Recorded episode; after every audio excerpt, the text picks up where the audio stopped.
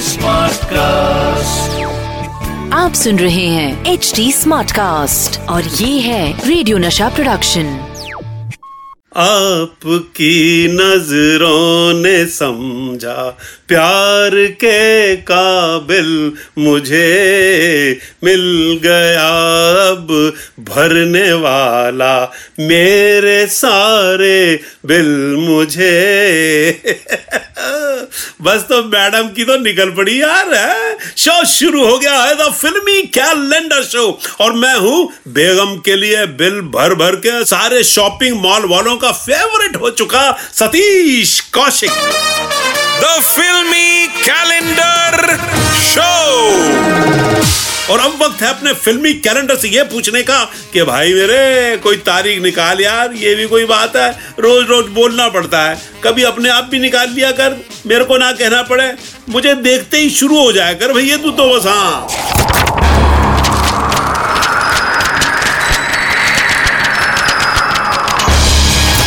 हाँ शाबाश ये निकाली तूने तारीख आज। हाँ, 19 जून उन्नीस और इस दिन पर्दे पर गूंजा था एक ही नाम बचा था टिकटों के लिए कत्ले आम क्योंकि पर्दे पर आई थी गुलाम। आमिर खान रानी मुखर्जी दिलीप ताहिल मीता वशिष्ठ राजू खेर रजित कपूर दीपक तिजोरी और शरद सक्सेना। म्यूज़िक जतिन ललित गीत इंदिवर समीर नितिन और विनोद मल्होत्रा के। और डायरेक्शन था विक्रम भट्ट का। आज करेंगे हम इसी गुलाम की बातें जिसने सारे इंडिया पे राज किया। इस फ़िल्म में आमिर ने ये गाना भी गाया था, आती क्या खंडाला, और क्या गाया था उन्होंने बिड़ू मतलब हर कोई ये गाना गा रहा था, आती क्या खंडाला। उस जमाने में लड़कियों को घर में आने में जरा भी देर हो जाती तो माँ बाप टेंशन में आ जाते थे कि चली तो नहीं गई खंडाला। वो पड़ोस का पप्पू भी पाँच उंगलियों में पच्चीस अंगूठियाँ पहन के गुलाम बना बना फिर रहा होता था।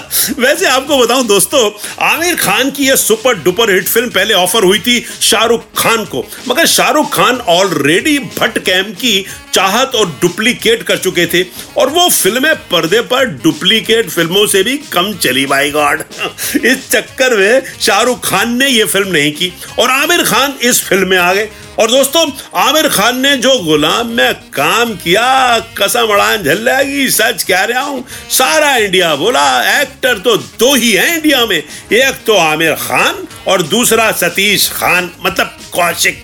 अरे वही वर्सेटाइल बंदा, द फिल्मी कैलेंडर शो करता है ना जो, वही हाँ हाँ हाँ सतीश कौशिक। और सतीश कौशिक तो थोड़ा और आगे है आमिर खान से, गुलाम तो लगता ही है उसे शाही ड्रेस पहना दो और फूल दे दो सूंघने को। कसम से महाराजा भी लगता है, पर आमिर खान महाराजा नहीं लगते। ना ना ना, बिल्कुल नहीं बिल्कुल नहीं लगते। वो वैरायटी तो सतीश कौशिक में ही है। वैसे मैं आपको ये बताऊँ दोस्तों कि इस फ़िल्म के लिए रानी मुखर्जी की आवाज़ डायरेक्टर को जच नहीं रही थी। इसलिए रानी मुखर्जी के लिए डबिंग करवाई गई। यही तो बात है दोस्तों, आप लोगों को फ़िल्म देखते वक्त पता ही नहीं चलेगा कि आवाज़ में कोई फ़र्क है, क्योंकि फ़िल्म इतनी खूबसूरत बनी कि देखने वाले फ़िल्म में खो गए। वैसे आपको बताऊँ दोस्तों कि इस फ़िल्म के लिए पहली चॉइस थी पूजा भट्ट। मगर बाद में रानी मुखर्जी को विदाउट उनकी आवाज़ के साइन कर लिया गया।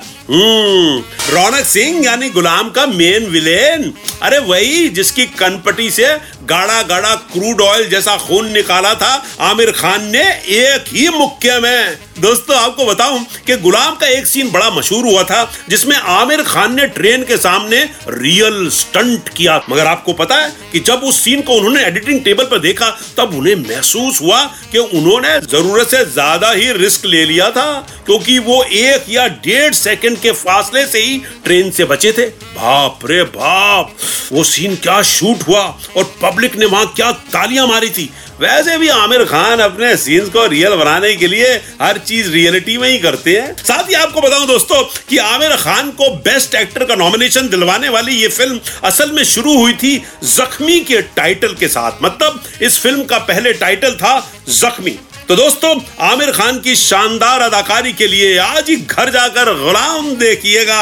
अब मुझे दीजिए इजाज़त, क्योंकि भैया, हर शादीशुदा इंसान पत्नी का गुलाम ही होता है। मैं अगर टाइम पे घर नहीं पहुँचा तो वो रजिया सुल्तान इस गुलाम की गर्दन उड़ा देगी। और अगर ये गला ही नहीं रहा तो आप लोग द फिल्मी कैलेंडर शो सुनेंगे कैसे? सतीश कौशिक के साथ। अगली मुलाकात तक के लिए इस गुलाम का टाटा बाय बाय आप सुन रहे हैं एच डी स्मार्ट कास्ट और ये था रेडियो नशा प्रोडक्शन एच स्मार्ट Smartcast.